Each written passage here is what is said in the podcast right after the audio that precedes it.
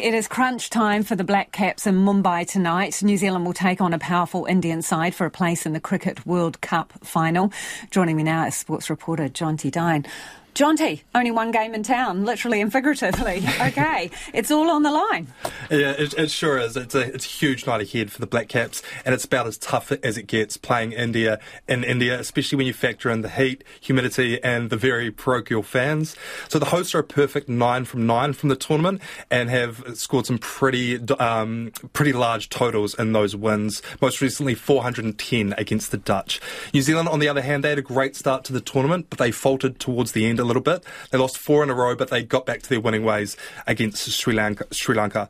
Uh, now the forecast in Mumbai is 36 degrees, so it's going to be pretty hot. There'll be no wow. need for that reserve day, which was needed in 2019. Of course, this is a rematch of that thrilling semi-final, which really came down to a moment when Martin Guptill ran out MS Dhoni. So New Zealand, they'll need to take every opportunity they get, starting with the toss, which will be crucial. The average first innings score at, um, at the stadium is 357, while batting second is just 188. So logic would, would dictate that you win the toss, you bat first.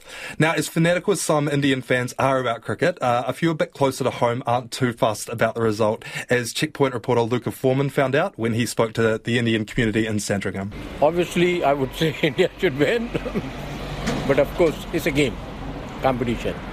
So any team performing good, well, they should win. They say home ground. They're a good team, undefeated.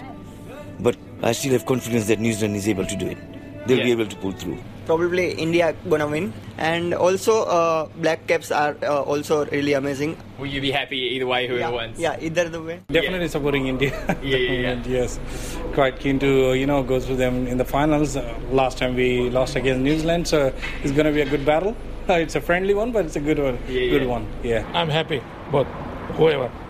yeah, so you'll be happy either way. Definitely. Yeah, definitely. I'm happy. So some split loyalties in Sandringham. Uh, not too sure how many other Kiwis would feel quite the same way. Okay, and the team, what do we know about how they're feeling, Jonty? Well, pretty relaxed it seems. I mean, this is one of the biggest games in many of these players' careers. The crowd, of course, is going to play a huge factor, but uh, Captain Kane Williamson, he said he wants his side to embrace the occasion, enjoy the moment. Uh, Black Caps opener Rachin Ravindra, he's been one of the stars of this tournament, and he's had huge support from the Indian locals, and he says it energises him while he's out in the middle, hearing them chant his name. Uh, Ravindra is actually in a mini battle with Indian captain Virat Kohli for the top scorer at a World Cup. So this is a record set back in 2003 by Sachin Tendulkar, uh, who of course Rachin Ravindra was partly named after, which is pretty crazy to think about.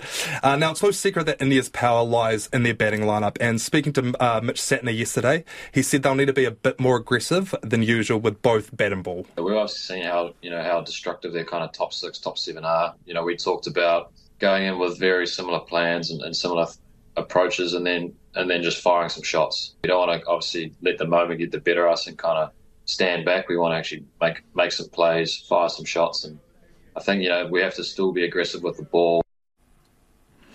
So it is set to be a late one for cricket fans. The first ball will be around 9.30 and if it does go close to the 100 overs, we're looking at about 6am finish. So there might be a few crawling into work a bit late tomorrow. Sweet. Couple of hours for a quick kit before you get back on deck. Thank you, Jonty. That is sports reporter Jonty Dine.